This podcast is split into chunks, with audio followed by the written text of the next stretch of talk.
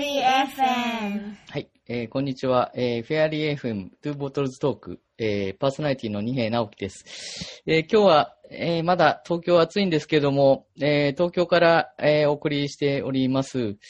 で、えー、ちょうど1年前ですね、実は私、あの、シベリア、その時、キルギス、キルギスタンという国に住んでまして、えー、ちょうど1年前ですね、えー、カザフスタン、ロシアのシベリア、モンゴル、えー、まで、実は車で旅をしまして、その帰り道にちょうど、だからモンゴルも行って10日間、行き10日間、帰り10日間、に20日ぐらいかけて、えー、横断しまして、ちょうど帰ってきた時なんですね、ちょうど1年前が。じゃちょっと今日はですね、このシベリア、えー、ユーラシア横断機といいますか、それについて、えー、話をしたいと思っています。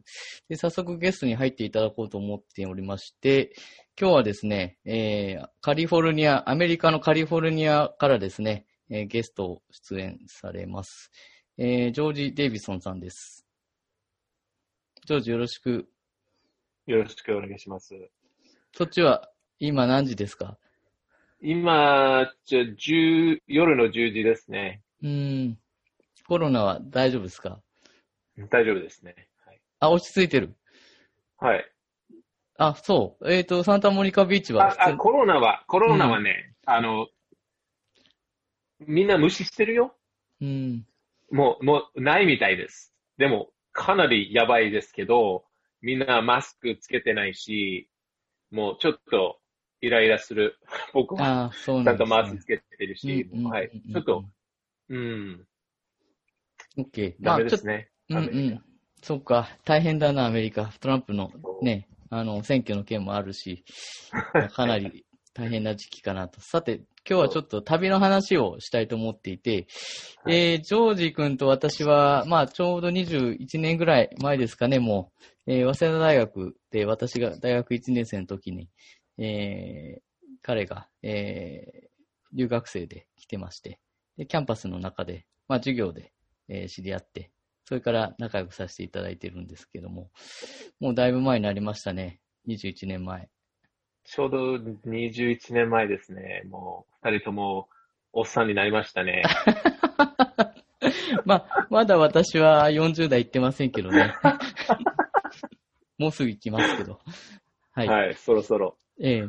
で、まあ、ジョージは実は私が過去赴任したウズベキスタン、それからアメリカのニューヨーク、えー、そして今回のキルギス、前回のですね、まあ、直前の、全部の国に来てくださって、うん、それで、キルギスと、まあ、ウズベキスタン、中央アジアの国々ということで、ウズベキスタンに来たのは確か、私がいた2000、これは10年ぐらい。11年。11年か。はい、11年に来ましたよね。だからちょうど10年、ね、まあ9年ぶりぐらいに中央アジアにキルギスに来て、うん、去年の8月上旬ですかね。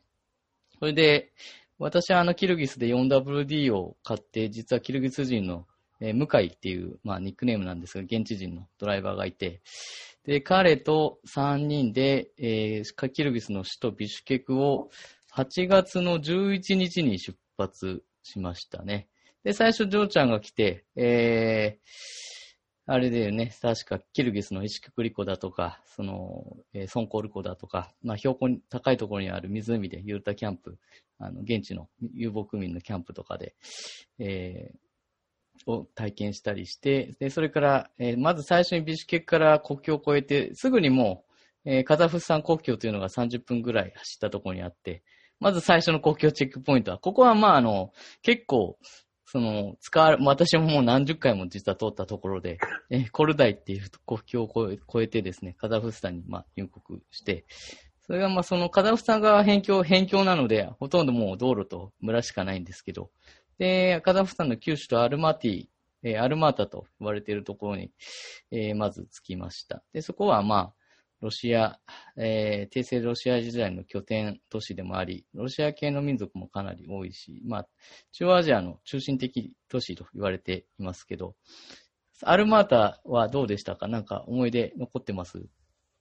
そうですね。いろんな、なんか、ロシア、昔のロシアのビールとか残ってて、すごい、あの、あの、僕、テレビしか見てない。あの、ロシア。かなりアメリカとロシアの仲悪かった僕の子供の頃だから、いろんなテレビがあって、で、なんか、それしか見てないから、本格的に、あ、ロシアっぽいですね、と思って、あ、ロシアじゃないのに、うん、あの、すぐこ、これ、僕の印象の中、頭の中の印象は、これはロシアなんだと思ってて、ああ、これなるほどね、と思って。うん、でも、面白いのは、カザフ人とロシア人とすぐなんか、なんか半分半分みたいですね、なんか。うんうんうん、あっちがカザフ人とあっちがロシア人とか、なんか、分けてるね、と思ってた。あまり、ロシア人そんなに、まあ、そ、ど、どれぐらいいるかわかんないな。直樹はわかるかもしれないけど。あ、まあ人口構成的には25%ぐらい。ただ、そうそそれは国土の全体でのパーセントで、アルマータの方は、まあ5割、5割以上いるかもしれませんね、まだ。そう。うん、かなり、なんか、いるなと思って、ロシア人が。うん、それはちょっとびっくりした。うん、まあ、アルマータっていうのは結構その旧ソ連時代から、まあ、もともとはロシアの、帝政ロシアの拠点ということで、えー、作られた、昔の名前は、えー、確かベルニーみたいな名前だったと思うんですけど、えっ、と、で、拠点として、えー、城壁が作られて、えー、入植してきて、うん、で、まあ、教会だとか、美しい昔からの、その、全国教会っていうのがあったり、それで旧ソ連時代でも、まあ、カザフスタンの首都だったので、97年までは。えー、うんで、あと、まあ、文化的にもその中央アジアの市議人が集まる街ということで、いろんなそのインテレクチャルが集まって、あの、文化的にも非常にこう、中心、カルチャラルセンターでもあるような、え街です。だから、結構いろんな、実はそのカザフ、ロシアだけじゃなくて、えー、ウズベキ、タジク、キルギスからもいろんな人が来たりしていますし、中心的な、ううん、あの、全中央アジアの、えー、なんですか、コスモスというか、中心的な都市であります。あの、東南アジアのバンコクの、フライト的にも東南アジアの、あの、バンコクがハブみたいになってるんですけど、中央アジアもカザフスタンのアルマティが、その5カ国に全てフライトが飛んでいる唯一のあの、拠点になっていて、えー、非常に重要な都市ですね。で、じゃあまあ我々は一泊晩さらっとアルマティによって、で、北上を始めますね。アルマティはもうカザフスタンの最南端、ほぼ最南端にありますんで、うん、そこから車で今度はあの、バルハシっていう、えー、皆さんまあ地図を見ながら見ていただけたらいいんですけど、三日月みたいになっている、あの、大きい、ちょっと大きい湖があるんですが、バルハシコっていうのをめがけて、えー、これもまた結構かかりましたね。9時間ぐらいですかね。そう、その道が悪かった。っていうか、あの、工事中、あの、隣に、なんか新しい道ができそうなんだけど、僕たちの道は、全然ダメだったね。そうそう。確か、あの、迂回道路を作ってて、で、あ、迂回道路っていうか、あの、道路をちょうど舗装してる工事が動いてた、やってたんだけど、終わってない部分がほとんどで、ほとんどですね。代わりのオルタナティブロードが、まあ、コンディションが非常にひどかったんで、うん、で、砂利、さらにもう相当砂利っていうか、結構、うん、走りにくい道路で、相当大変でしたね。はい。もう、でも、できたらね、すごい、さら、さらにいけるじゃないですか。そうだね。多分、2、3時間ぐらいでいけそうじゃないですか。あ、あれ ちゃんとしたのができれば、そうですね。はい、その通り。かなり、うん、カザフスタンの道路は基本的には中央アジアの中で一番、あの、質が高くて、これ、ジョージア、キルギスも見たと、見たから、わかると思うんだけど、うね、うん、あの、ビシュケから、例えばアルマティに行く道はかなりしっかりしてたと思うんですが、ああいうのがバルハシもできれば、すごい多分半分ぐらいで確かに行けたかもしれない、しれないね。うん。うん。で、バルハシコは私も実は行ったことなくて、今回初めて、えー、バルハシコ着いても夜でしたけどね。まあ、こういう街なんだってことで、えー、まあ、昔のロシアの小さい村っていうか、まあ、そう、街っていうか工業都市？工場が湖の周りにあって、そう。で、あそこは、あの、軍事拠点でもあったと思うんで、あの、バルハシコの近くはですね。うん。えー、それで、まあ、いろんな、ええあそこは初めて馬食べたところなんですね。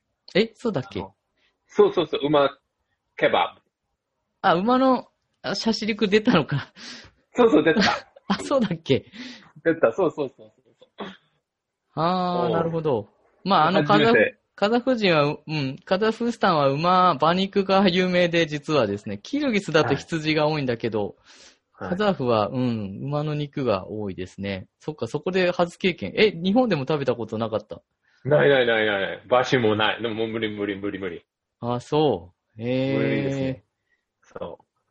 あれ、そのケバブはすごい美味しかった。もっと欲しかったけど。ああ、そっかそっか。あ、バルファシでい。いろんな、いろんな注文したけど、それだけが、ああ、これすごい美味しい。なるほどね。そう、アメリカはそんなに食べないからね。馬。馬はなんか乗り物だからね、そんなに食べない。ていうか、食べる場所を知らないです。あ、そう、確かに聞いたことないね。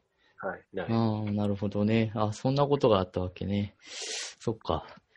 で、バルハシを、うん。で、また夜着いて、ご飯食べて、まあ、散歩して、うん。次の日、バルハシから今の、えー、カザフスタンの首都、ヌルスルタン、旧アスタナと呼ばれている、まあ、近未来都市に向かって、また一日、これ8時間ぐらいですかね。まあ、バルハシからの道はだいぶ普通にもう、えー、舗装されてたし、かなり運転は楽になったと思うんですけど、はい、まあ、え、ちなみにあの、私はペーパードライバーなんで、一切運転し,、ね、しなかったんです。ナビだけしてたんですけど、私のドライバーの向井と、ジョージ君が交代で、はい、えー、運転するっていう旅でしたね。まあ、行きに関してはですけどね。そう、はい、僕、10%ぐらい走ってた。向井、うん、向井君がもっと運転してくれた。うんうんうん、彼、すっごい頑張りました。うん。まあでも、ジョージがね、いたから交代して、ちょっと彼も休みながらできた。そう、ちょっとね、1時間、一日中1時間ぐらいとか、うん。まあまあ、でもだいぶ、これ助かったと思いますけどね。うん。うん、で、アスタナ、あ、まあ、ヌルスルタン、今度私が赴任する街なんですけど、実はあの、今度、えー、国際協力校 JICA の仕事で行く街ですが、その一個前にカラガンダっていう工業都市があって、あれも結構だからインパクトがあったというか、街に、常時覚えてるかわかんないけど、カラガンダっていう、ちょっと一つ工工業都市、工場とか、結構あの、大きいあの、共産時代のアパートのいっぱいあった街があって、で、そこで僕たち、ね、あの、昼食食べたじゃないですか。ドイツレストランみたいなとこで。はい、ええ。はい、あの街は、あの、実は結構あの、旧ソ連時代の重要な街で、あの、カラガンダっていうあの、あの、ワープリズナーキャンプがあったとこなんですね。うん、で、日本人も実は世界大戦後の後に、そこにかなり多くのシベリア抑留兵の方が、シベリアからカザフスタンのカラガンダまで来て、あの、そこでまあ収容されてた方が結構何万人かいたみたいなんで、えー、軽、うん、時間なくてちょっとそこは寄れなかったんですけど、まあ街はかなりその産業都市というか、えー、その産業で栄えた、まあ昔からの、あとまあロシアっぽい街だなっていうのは、うん、うん、思い出に残っていますけど、ジョージはなんか覚えてます？そんなに覚えてないですね。うん。うん、早く行ったからね。ああ、オッケー。まあ休、休憩でね、ちょっと寄って昼食とって、はい、うん、って感じでしたよね。で、そして、えー、今の首都ヌルスルタンに、まあ、着いて、で、夜、もう夜でね、確か、あれが。でも、あっちこっちに行ったんじゃないですか。うん、そうだね。うん、確かに。あんまり、私があんまり覚えてないな、その時。すごい、あの、未来的な建築いっぱいあって、その、うん、かなり好きだった。僕、あの、そん、そんな綺麗なビルとか、それ、うん、ある、あると知らなかったからね。だから、うん、ちょっとびっくりした。あの、ドイツのベルリンみたいな感じ？だった。ああ、すごい、ちょっと、ちょちょっとびっくりした。本当にこんな立派な街がカザフスタンにあると知らなかった。そうか、なるほどね。ああ、まあ、ヌルソルタンっていうのはその97年にアルマティから遷として、新しい街として作って、うん、まあ実は古い、うん、えー、昔の街はセリノグラードっていう街でもあったんですけど、まあそこはもうほとんど目立たなくて、今はそれこそ本当に近未来的な街で、黒川紀章っていう日本の、えー、建築家が、えー、実はあの、これはもう JICA のマスタープラン、都市開発マスタープランっていうので街をデザインして、それに基づいていろんなインフラを作ったりしてきた街で、うん、まあかなりせ、うん、あの、見た目がね、独特というか、えー、非常に独特な建物があって、夜もきらびやかで。ただもう結構寒、夏のあれだから8月13日に着いたんだけど、もう夜はさ結構チリっていうか寒かったよね。もう10度ぐらいしかなくて。そう。うん、それまでの街は結構だから夏で夜も暑かったんだけども、うん、もうそこまで来るとシベリアがだいぶ近づいてきたなっていう雰囲気と言いますか。そうですね。北、うん、北、北の国へみたいな感じ。そうそうそう。うん、もう8月の中旬でこの夜この寒さかと 思ったよね、確か。そう。うんそうそうそう。シベリア、どう、どうなるかってちょっと、あの、心配した。うん。うん、うん、雪降るかと思っちゃった。そうだよね。あの夜、あのだけもうあの時点で寒いとね。はい、うん。はいはい。だから、勝してヌルズルタン、まあ翌朝、そうですね。もう、その翌朝、8月14日には、えー、と、今度はそのカザフスタンから、えー、ロシアのそのシベリア地方に入る国境の町、ペトロパブロフスクっていう、まあもう名前自体がロシアっぽいんですが、カザフ語だとペトロパブルって実は言うんですけど、まあペトロパブロフスク、両方使われてるんですが、その国境に、その翌日、まあ道路は問題なく行けて、で、国境が大変だったんですよね。うん、そうですね。やっぱりロシアの支援、うん。いや、カザフを出るのも難しくて、うん。ロシアに入るのも難しくて。確かに、カザフ側も時間かかったね、これ出国するのにも。そうそううん。あの、日本人、日本のパスポートと、直樹の日本のパスポートと僕のアメリカのパスポート、見たことないそう、そう、そう。その国境ポイント使う、ね、うん、使うに、あの、日本人と米国人は、しかも一緒に来やがってっていう感じで、はい、いちいちチェックし、うん、誰かに聞きに行ってたよね。その担当官が、はい、え、ボスの部屋に行って、で、結構待たされて、で、まあドライバーの向井はキルギス人なんで、まあそんなにあの辺は旧ソ連だからあんまり気にされなかった。で、彼はいつもパッと通るんだけど、私とジョージはいつもチェックされて。そう、だから僕たちも、あの、パスポートのビザいっぱいあって。そうそう、いろんな国も行っちゃってるからね。すべてチェックした。もう、もう、日にちとかも全部チェックした。すごい時間がかかった。そうだよね。まあ、それでもまあ、あっちで1時間弱かな。カザフ側で1時間弱かかったかな。そのペトロパブロフスクからロシアに入国するところの。で、今度ロシア側に入ったらもっとひどいことになって、なんか向こうは、ね、うん、プレハブ小屋みたいな小さい、まあ、チェックポイントだったんだけど、えっ、ー、と、まず、だから向井がクリアして、まあ、キルギス人はまあロシアに、まあ、そんな結構移民とかで行ってるし、あの短期滞在はそんな問題なくて。で、私も、まあ、もうロシア語もちょこちょこ喋っていろいろ説明もできたんで、結構早くポンってスタンプをされて、で、最後はあなたがドキドキして多分待ってたと思うんだけど。いや、ドキドキっていうか、あの、な、な、直樹が出て、っていうか、直樹がもう、セーフになって、あの、後ろから、あの、ちょっと若いあの、軍隊の人が、英語を喋る人、誰？って who, who speaks English? って言言われて、ああ僕です。で、で、ちょっと、う、後ろに来いみたいな感じで、はは？って、なんで？なんで？で、うん、すごい。で、個室に連れてかれたでしょ？あの、小さいね、インディビジュアルルームに連れてかれて。で、あの、そんなに、顔とか、なんか見た目はそんなになんか厳しそう、なんか怖そうなロシア人じゃなかったけど、よくわかんないでしょ？な、な、ど、どうなるかってあんまりわからないから、あの、やばいなと思って。で、最初は、あの、政治的な質問ばっかりで、あの、ウクライナはどう思いますか、うん、あの、その、とその、ちょうど1年前、当時の1年前に、なんかその、あの飛行機が、あの、あ、ちゅうか、ロシアが、ユークライナに入っちゃって、で、どう？いいですか？悪いですか？とか聞かれて。うんうん。あの、ドンバスとかね、あの、東部の問題の話でね、ロシアが。そう、そうそうそう。だから僕は、やっぱり意見、すごい言えなかった。なんか、全く言わない。なんか、いいか悪いかって全く言わない。うん、全然、なんか、なんか、避けてる？あの、ほとんどの質問がそんな、トランプ好きですか？嫌いですか？とか聞かれて、なんか、トランプは大統領ですね、みたいな感じ、そういう答えしました。あの、いろんな、あで、そう、でも、なんか、な、彼何、何回も言ったけど、なんかこれ、なん、なんだろ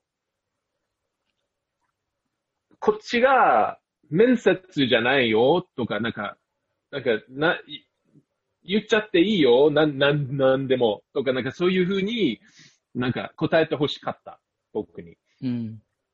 でも僕は、嫌だと思って、絶対、ロシアに悪口とか、なんかそういう、なんか、わ、悪、なんだ、なんだろ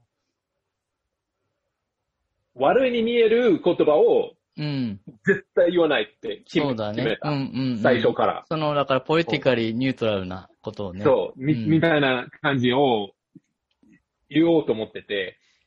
で、それ、多分、15分ぐらいかかって、そういうちょっと厳しい質問されて、で、それから普通にアメリカのこととか、あの、カリフォルニアの中にロシア人が多いなんですよ。うん。あの、サクラメント市っていうところが、カリフォルニア市の、カリフォルニア州のサクラメント市が、アメリカの中に一番ロシア人が多いところです。あ、ロシアコミュニティがあるわけね、サクラメント、ね、あるある、ね、一番多い。うん。で、彼も知ってた。ええー、それちょっとびっくりした。だからそれ、それ、ちょっと、えー、ロシア人も知ってるよって、なんか、言おうと思ってた。彼、おー、知ってるよ。サクラメントっていうところ、おー、おー、知ってるかい。うん。だから、それびっくりした。そういうふうにもうちょっと気軽な話になって、で、45分ぐらい、うん。かかって、それから、あ、じゃあまあ、はい、どうぞって言って、帰っていいよって言って、あありがとうございます。そうだよね。急に部屋から出てきたもんね。うん。はい。結構でもまあまあ一時、うん、そっか。だから両方の呼吸合わせて2時間ぐらいかかったのかな。うん。結構疲れたね、あの呼吸は。だから時間かかってね。そう。あと、うん、その、直樹と向井が、あの、違うロシアの軍隊の人と喋ってたでしょ。そうそうそうそう。立ち話も退屈だからさ、あの、向井はタバコ吸いながら、あの、現地の国境警備隊と喋ってたし、俺も喋ってた。うん。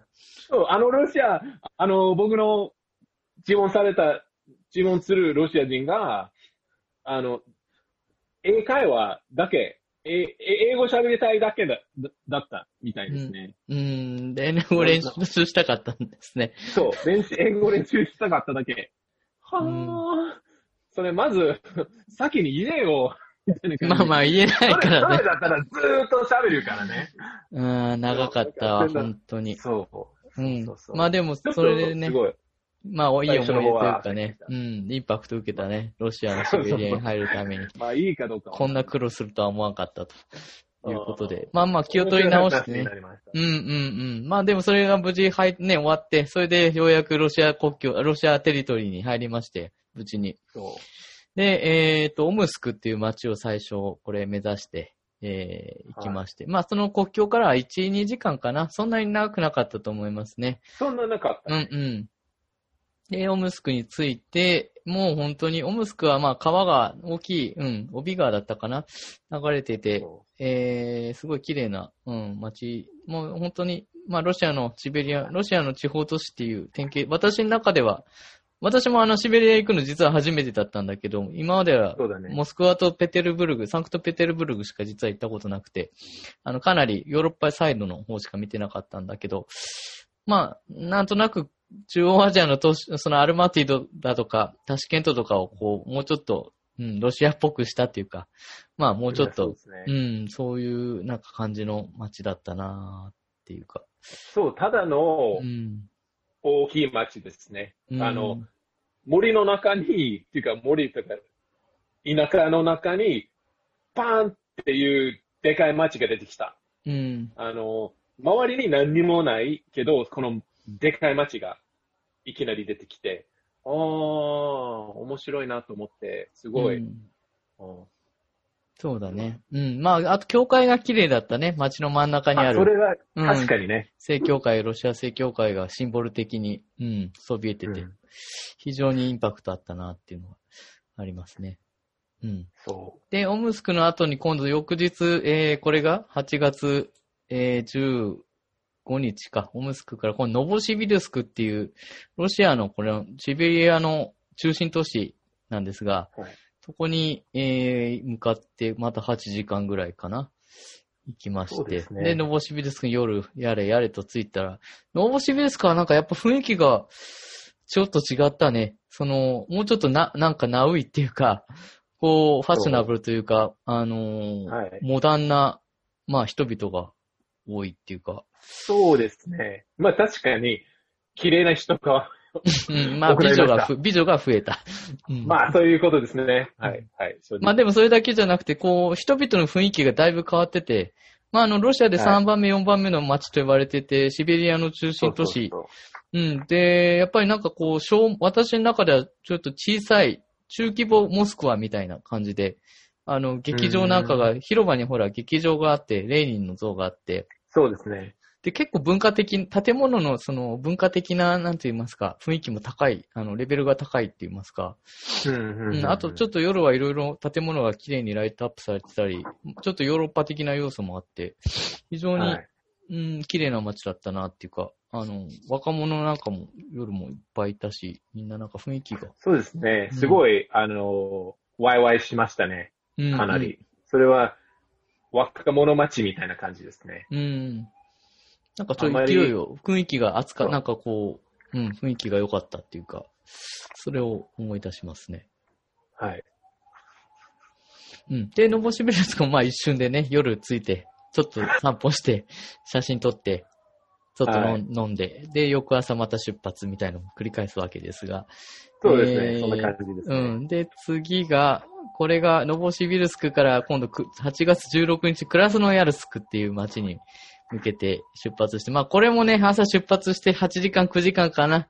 ひたすら、この辺りからもうシベリアハイウェイ、もう、そのタイガっていう針葉樹林と、あの、シベリアハイウェイもこれほとんどが一車、片側一車線で、えー、はい、対向車線から来るやつなんかをね、かわしながら、あの、追い抜いてね、遅く走ってる車、ね、もう本当に、まあ事故に気をつけながら、ずーっと、この、この、その時は、その途中に行くと、長いなと思って、あの、もうほ、ほとんど、道と、あの、森しかなかった。ずーっと、もう8時間ずっと、道と森しかなかった。と、車。うん。そうだね。うん。で、あとそのシベリア鉄道ね。道路のちょっと右か左かた時々変わるんだけど、シベリア鉄道がずーっとは、まあ線路があって、電車が通るのは本当にたまになんだけども、たまに電車通ると嬉しいなっていうか、ああ、電車来たってなって。一回か二回しか見てない。そう、そんなに見れなかった。うん。だからたまに貨物だとかね、旅客列車ほとんど見ることなかったかもしれないけど、うん。だから結構、ノボシビルスクから暮らすのは、あの、貨物も多くてトラックが多かったね。物流のやっぱり拠点というか、非常にいろんなトラックをだから飛び越えて、いろいろね、対向車線からも来たし、追い抜くときも。はい。大変だったけども、長い旅だったな。その日は、10時間じゃなかったっけ？多分そこが一番長い。一番1000キロあった。1日1000キロ以上走ったんで。そうですね。1000な、うん、1050キロぐらいあったかもしれない。はい、はい。ええー、で、クラスのヤルスクに夜着いて、で、クラスのヤルスクは、まあ、川がまた街の中心部に流れてて、川の、うん、横なんかはすごく整備されてて、船もあったり、雰囲気が良かったよね。あのそうですね。うん。私は結構気に入ったんですよ、実は。はい、あの旅の中で。ええそうそう。まあでも一瞬だったからね。本当に。また一瞬。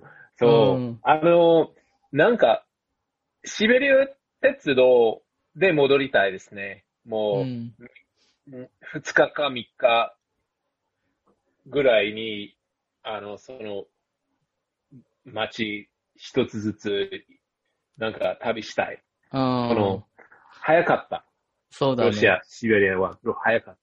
まあまあ時間をね、急いだし、僕はあの、帰りはちなみにジョージアと別れて、向井と二人で同じ道を ひたすら走って帰ってきたんですけどね。そうそうそうそうそうもっともっとエンジョイできたでしょ。いやいや、急いで帰ったから同じだったよ。また急いで帰ったただ違いは、えっ、ー、と、出発を、あれなんだよ。夜の方が車少ないから、出発を9時ぐらいにして夜の。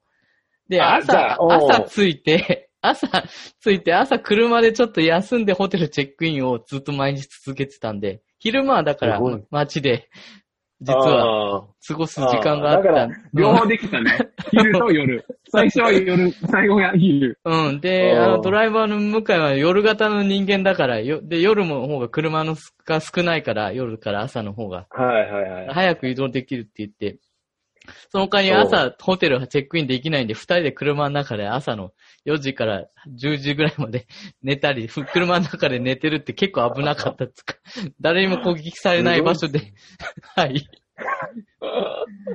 ていうことを繰り返しましたね。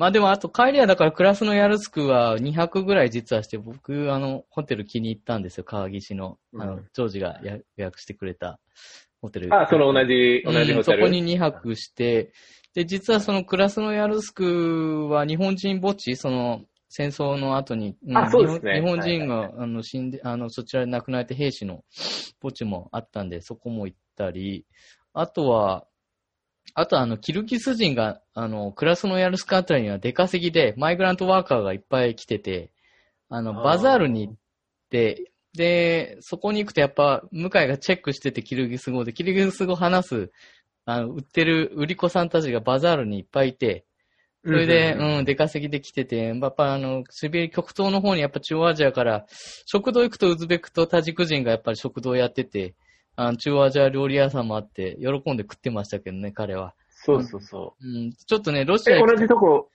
いや、僕たちも同じとこ行かなかったっけ？えー、っと、行ったっけなジョーズと行ったのは、それはあの、ペトロパブロフスクじゃねえかな。あの、バザール。あ、そうか、そっか、そっか、そっか。そこに確かにあの、中アジア、うん、料理屋があったね。あそこのバザールの中に。休憩した時ね。向かいはすぐ、すぐ、あ見つけるね。うん、そう。中アジア料理屋さん。そういうことです。すぐわかる。もう、もう匂いで、秋やで。うん、うん。やっぱりね、ロシア行くとあの、豚肉が中心になってしまうんで、あの、中央アジアだとあの、ホテルでもね、あの、朝食のソーセージが、鶏とかあの、何、羊のソーセージなんだけど、牛とか。はいはいはい。ロシア行くとね、もうソーセージ全部豚になっちゃうんで、実はあの、あの、ヨーロッパもほとんど 豚肉です、ね、いや、で、彼はだから二人で帰り道のホテルで、もう朝食それ見て一回もう、一日何にも食えなくなっちゃったんですよ、ショショックで。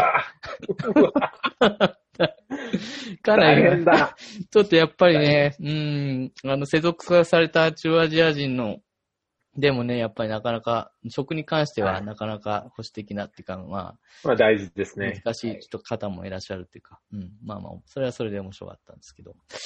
でで、まあ、クラスのヤルスク、えー、これが8月の、えー、17か。17日に今度クラスのヤルスク出て、イルクーツクっていう、あなたこれをしべ、さらに、えー、東の方に、えー、走りまして、そろそろね。うん、イルクーツクに、これもまあ結構長かったんだけど、夜着いて、それで、その日は確かホテルね、まだ決めて、うん、毎日決めてなかったんだけど、その日もギリギリに決めていったところは、な、うん、なんか中国人がいっぱい泊まってて、その、うん、だからその、イルクーツクあたりからなんか中国のプレゼンスがシベリアの中でも、今までノボシとか暮らすので、そこまでね、感じなかったんだけど、いる全然なかった。うん。俺たちはほとんど見かけなかったんだけど、そのイルクーツクではすごかったね。翌朝、あの、教会などが歴史的建造物を二人で見に行った時、もう、二階建て、あの、バスがいっぱい、なんか観光客グループのバスがいっぱい、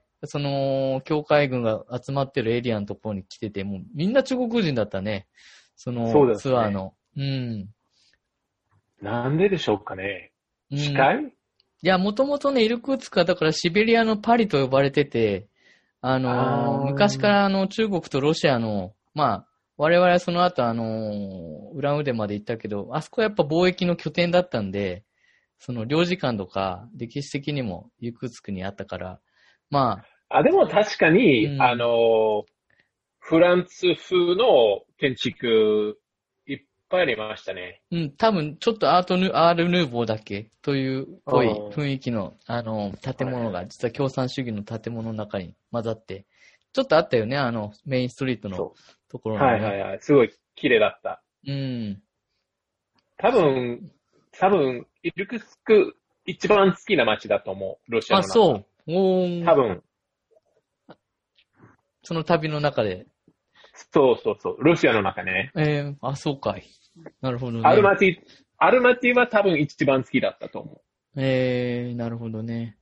そうか。うん、まあ、イルクーツクも教会を見たり、ちょっとその、昔のそうだね、あの、街並みのある保存されたエリアで散歩したり。うん、あと、うん、イルクーツクで、あともう一つはその中国とは別に現地のアジア系の顔も増えたね。中アジアっぽい顔、はい、モンゴル系のそうそうそう、うん、民族が。まあ、実はこの後我々あの、ウランウデっていうブリヤート共和国に行くともうもっと増えるんだけど、あの、そのあたり、いくつくももう、はい、仏教徒ですね。仏教徒の民族系の人たちもいたり、うん、顔がまた、うん、いろんな民族構成が、あの、変わってきましたよね。うん。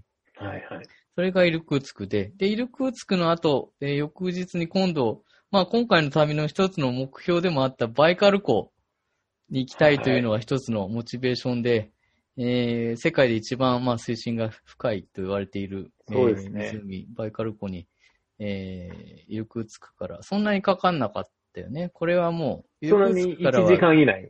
ね、そうだね。まあ、ただ、バイカル湖もその東側がイルクーツクで、西、えっ、ー、と、あ、西側がイルクーツクで、こう、ぐるっと回って、下の方ぐるっと回って、あの、右側の、東側のリストベン、あ、違ったっけ？あれ？東側、違う。違う、手前か。手前だね。ごめん、ね、西側の、はいはい、西側の方にリストビアンカっていう、えー、その保養、保養、まあ、湖のほとりの町に、小さい町にですね。そうですね、うん。ちょっとした、まあ、日本でいう伊豆っていうか、まあ、ちょっとしたその、小さいペンションがいっぱいあって、コテージみたいなね、ねいっぱいあって。はい、うん。だ湖なんだけど、そこはまあ泳ぐっていうよりは、あのキルギスの石くくり湖は泳ぐ感じの場所だったんだけど、そうですね。そこはもう本当にまあ、もちろん気温も低いし、そこまで高くないし、ビーチってよりはまあ、こう、散歩して楽しむというか、うん。そう。そんなにビーチはなかったね。うんうんうんうん。多分、東の方はあったかもしれないけど、うん、あんまりそっちの方は行かなかった、僕たちが。うんうん。まあでもすごく、こう、見渡してて、こう、綺麗で。はい。うん、心が落ち着いて。ちょっと雨も降ったけどね、その日はね、確かに。そう、ちょっとだね。うん、でも、本当に冬に戻りたいですね。あ、そう、冬。氷、氷になっちゃって、もう、戻りたい。寒くて、さ寒いのに、戻りたい。いや、俺は戻りたくないわ。寒そうだなそう、そう、そう。そうですか。はい。い、一回だけだよ。もう一回だけ。なるほどね。そっか。はい、まあでも魚はね、美味しかった。美味しく食べたし。まあ、そうそうそうそう。うん、そこでは、あの、ロシア正教会また歴史的な古い建物があったし、はい、あと日本人墓地も実はそっちにもあって、お前、ね、お墓参りもして、はい、ええー、そうそうそうあの抑留者のお墓ですね、そちらで第二次世界大戦後、えー、抑留されて亡くなられた方のもちゃんと整備されてありましたね。そうですね。うん。で、あ、ちなみにだからそのバイカル湖っていうのはキルギス人の発祥の地でもあるらしくて、で、うん、えー、あの辺りからもともとキルギスだとかカザフ系の民族は生まれて、それで大陸を移動して今の、まあ、中あのユーラシアの真ん中の中国の隣の方に移動してきたっていう、まあ歴史もあって、えー、向井も結構その喜んでてですね。ええー、で、あと、そのバイカル湖のそのカルっていうのは、あの、石く、キルギスの石くくり湖ってあるじゃないですか。あの、最後石くくるじゃない。で、バイカルのカルも、コルとクルはこれ、湖っていう、元々の意味があって、それもあの、言葉も結構だから似てるわけなんですね。そうですね。うん。だからバイカル湖周辺のその村は、なんとかフスクとか、そういうロシア系のじゃない町も、村も実は標識であって、結構その向井が、うん、あ、キルギウス語と似てあ、ほとんど似てる名前だっていう、そういう村の看板もあったんですよ。あの、運転してる途中に。うん、うん。まあ、そんな、だからやっぱりルーツ的にあの辺に繋がっている中央アジアのこのキルギスカダフについては、あの辺と結構、そうそうそう。ということみたいです。ええ。そして、えー、リストメンカを出発して、さらに、えー、旅を、まあ、続けて、次は、これ8月19日に、えー、ウランウデ、ブリアート共和国の首都、ウランウデに到着しました。で、またこれが、だいぶまたもう雰囲気が変わりまして、まあもちろんその建物だとか家々だとか共産主義のその役所だとかアパートだとかそういうのは残ってるんだけども、やっぱり民族が仏教徒の顔っていうか、モンゴル系の仏教徒の。モンゴル系。えー、ブリアート人っていうのが、ね、はい、ブリアート人っていうのが、えー、そこの主要民族なんですが、だいぶ雰囲気変わりましたよね。まあもちろんロシア系の方もいるんですけど、だいぶ雰囲気、あとレーニンのあの、世界一大きいレーニンの顔の銅像が、あの、市役所の前の広場にそうですね、写真撮りました。うん、このでかい、ね、あれは、あれはインパクトがあったなっていうか。はい。ええそうね、あれももう本当に。表情もすごかった。うん、そうだね。かなり迫力のある、うん、表情だったと思ってますね。うん。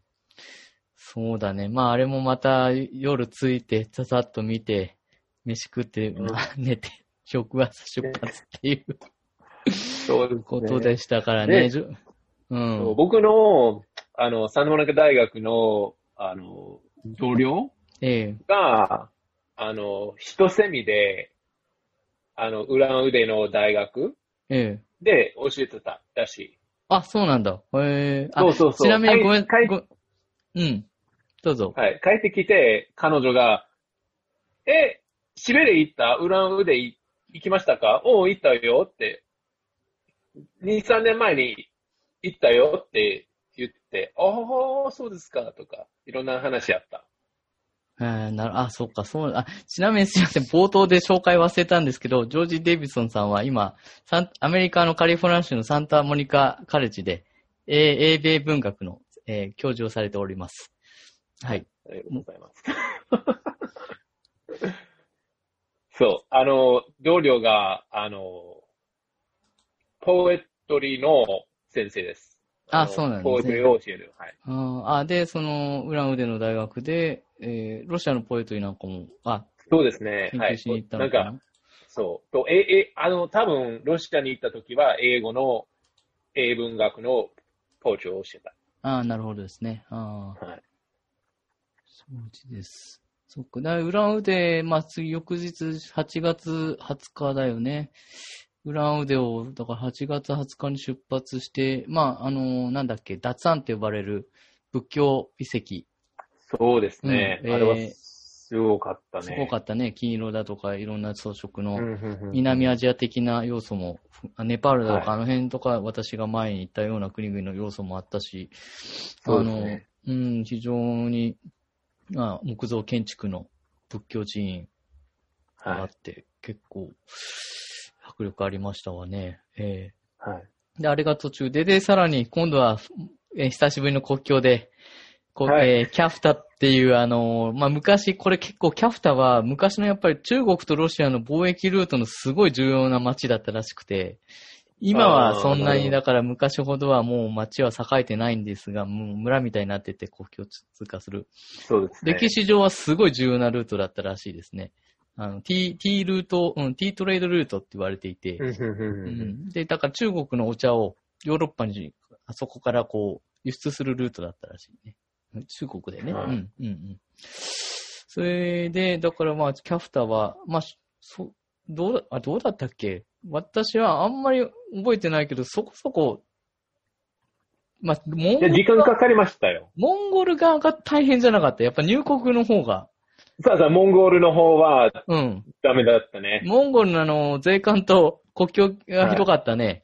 はい、もうカオスそう、迎えに、うん、迎えに、あの、お金、お金、お金来いって 何回も言った。あ、その、そうね、要求もあったし、あったか、あったし、あともまた取り調べ室に呼ばれてたよね、ちょっとね。一、人最後ね。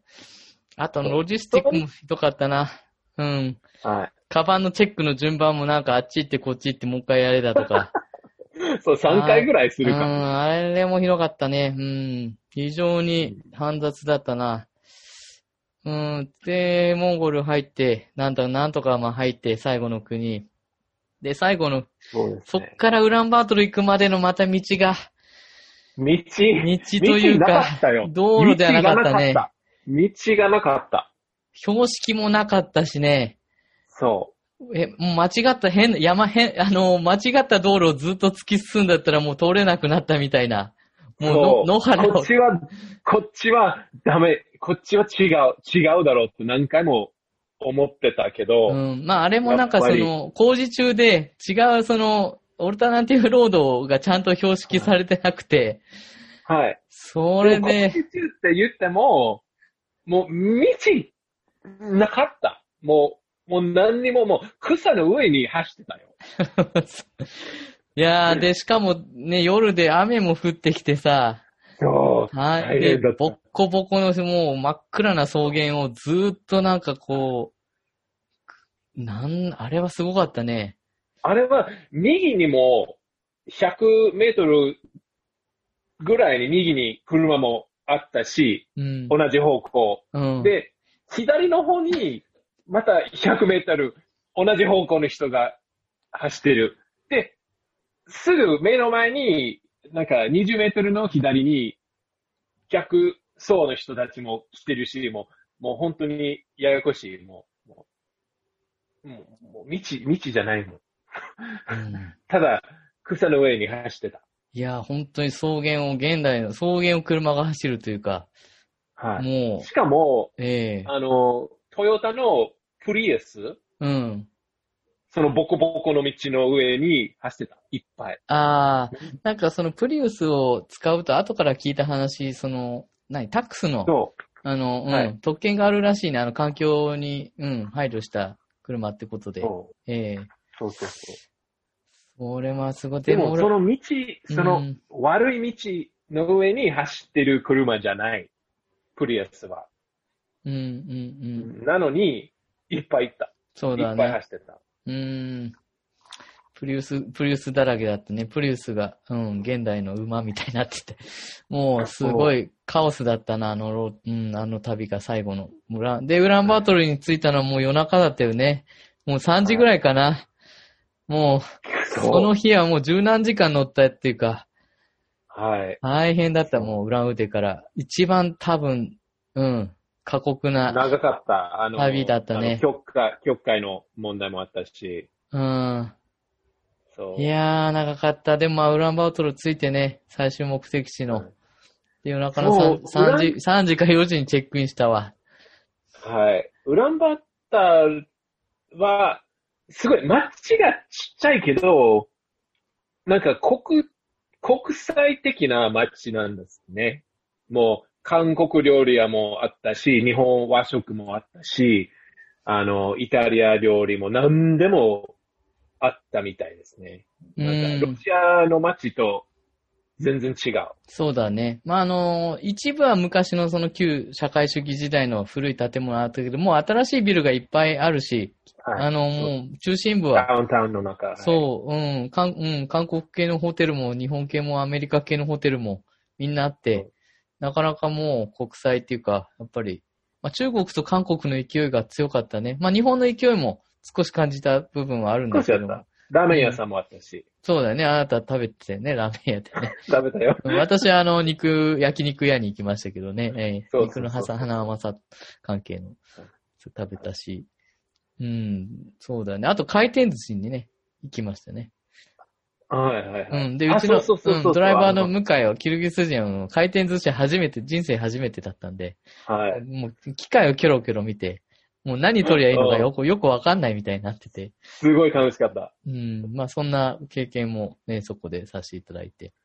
まあ、少し、もう私と、私と向井はその、ジョージはそのままウランバートからロサンゼルスにソウル経由で数日後に帰る予定にね、3, 3日ぐらいでだったかしら。うん、3日、そうそう、帰って、うん、直樹と向井が帰って、あと2日間ぐらい残ってた。うん。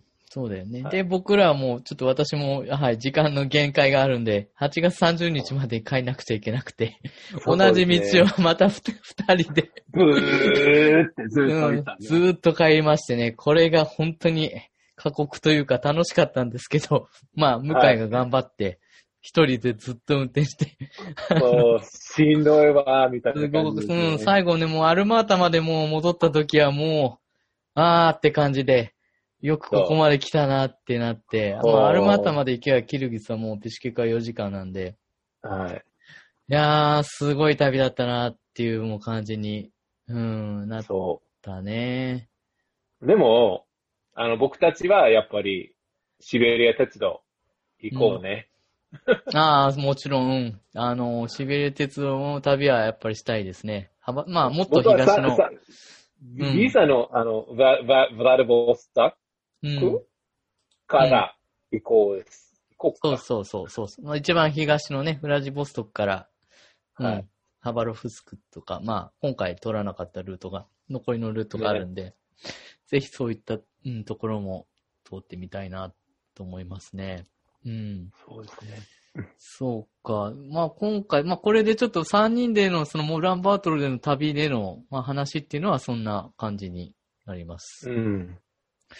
で、えっ、ー、と、まあいろいろもうお話もしてきて、風景だとか人々だとか雰囲気だとか、まあ話をしたんだけども、中央アジア、キルギスとカザフの中央アジアと、まあロシア側のシベリア地方、まあ、歴史的にもつながってて、まあ、ロシアの影響も受けてて、まあ、まあ、近代的な、近代の歴史においては、すごく影響があったエリアなんですが、なんかその違いだとか、なんか、ジョージが感じてたこととかあれば、教えてください。そう、なんか、キルギスタンはやっぱり一番南ですね。だから多分、まあ、ロシアの影響はそんなに残ってるけどそんなに強くない。けど、やっぱり北の方に行くとカザフスタン行って、やっぱりちょっとロシアの影響残ってたね。なんかそういう感じした。でも、ロシアに入ると、その、中アジア系の人がすぐいなくなった。うん、もう、ロシア人が南の方に行って、でも、中アジア系の人たちは、ロシアに入れないみたいな感じだった。けど、やっぱり、ウランウレまで行って、また出てきたみたいな感じ？うん、まあ、そうだね。アジア系の、まあ、別の民族だけれども、はい。そうそう。だから、ああ、なるほどね、と思って。でも、なんか、植民した国っていうか、なんか、植民した地域？すごい分かった。ロシアが、あっちの地域が、やっぱりロシアの影響がすごい残ってる。うん。それは、やっぱりなんか、ラテンアメリカの、やっぱりスペインの影響まだ残ってるし、なんかそういう感じがした。うん、あロシアはまだ残ってるねっていう感じかな。そうだね。まあ、今回のシベリア、うん、よりも、もっとさらにね、もうあるからね、ロシアの領土ってあの、カムチャカ半島、あっちの、そう。うん。もあるし、ね、で、僕、あの、モスクワとか、あの、ちゃ、ちゃんとしたロシアっていうか、あの、西の方、はい。行ったことないから、これ初めてのロシアだから。うん。初めてのロシアがあの国境で。すげえね。この国境な。すげえな。ようこそロシアへ、みたいな感じ。うん、そう。だから、なんだろう。みんなすごい優しかった。あの、うん、都会の人たちじゃないね。あの、でかい街なのに、なんか、みんな、なんだろう。東京の人みたいな感じとか、ロスの人とか、ニューヨークの人たちみたいな感じじゃなかった。うん、すごい普通の人間ってよくわかんない。うん、けど、でかい街なのに田舎もみたいな感じ、うん、よく、うん。言い、言いにくいけど、なんかそういう、そういう気持ちが分かった。うん。なるほどね。そっかそっか。まあ地方だしね。うん、暖かさもあったし。まああとその、とま、とま、我々の旅は一応その、シティをこう、拠点にして動いて、その間は小さい村とかさ、あのー、もう木造りの家のもう人口の少ないような村も通ったし、まあそういったところはもう素朴に人々は農業をやって暮らしてるっていうようなところもあったし、ね、あと逆には、うん、カザフ、キルギスの、まあ、昔からのインフラが残っ、その、ロシア人が、えー、移住してきた時の小さい木のウートゥンハウスイズみたいな、はい、ああいうのは結構似てるようなのもいっぱいあったし、うん、なんかこう、人の歴史っていうか移動の歴史がこう、うん、繋がってるんだな、なって思ったりもしたけどね。うん。そう。まあ、あの、シベリアの方はもちろんロシアっていう国の一部なんで、インフラだとか、道路だとか、まあ、鉄道だとか、あの、こうん、そういう公共、都市インフラは非常に中央アジアよりも整っていたけれども、あそうですね。見た目はもちろん、うん、整ってたけど、まあ小さい村とかも当然格差はあるし、うん、そこまでその生活水準はね、あの、西側、ヨーロッパ側のロシアとシベリア側のロシアはかなり差があって、おそらくあの、公務員だとかの給料なんかは、実は中央アジアとそんなに離れてない気がうん、ななんとなく、ね、感覚的にはしたね。うん。はい。まあ、もちろん、ちょっとは上だけども、うん、そこまでは生活水準は高くない。ええいや、うん、金持ちっぽくなかった。うん。どっちの街に行っても。うん。まあ、ノボシピルスクの真ん中ぐらいは違ったけども、うん、それ以外は、はうん、うん。それ以外はね、なんとなく、そこまで全体的に裕福かっていうとそうでもないなと思ったな。まあ、あとパブリックセクターとプライベートセクターとも差が相当出てると思いますし。うん、そうですね。フェリー FM。そうだね。他になんかあります？あの、うん。あの、道の駅？うん。っていうか、あの、道の隣になんか食、食事屋さんとか、うんうん、うん、すごく美味しかった。もう、ほとんど手作りで、あ、食堂ね、あの、トラックドライバーと休憩する、うんうん、道の駅にあったね。それ、すごいびっくりしたよ。もう、普通になんかパンとか、うん、あの、直樹の好きな何？ボルシボルシうん、ボルシうん。全部は美味しかった。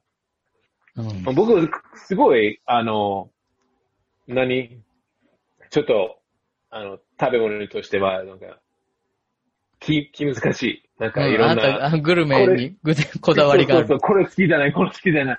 こだわりが多い。で、すごい美味しかった。もう本当に、絶対心から作ってくれたもの、ほとんどそうだった。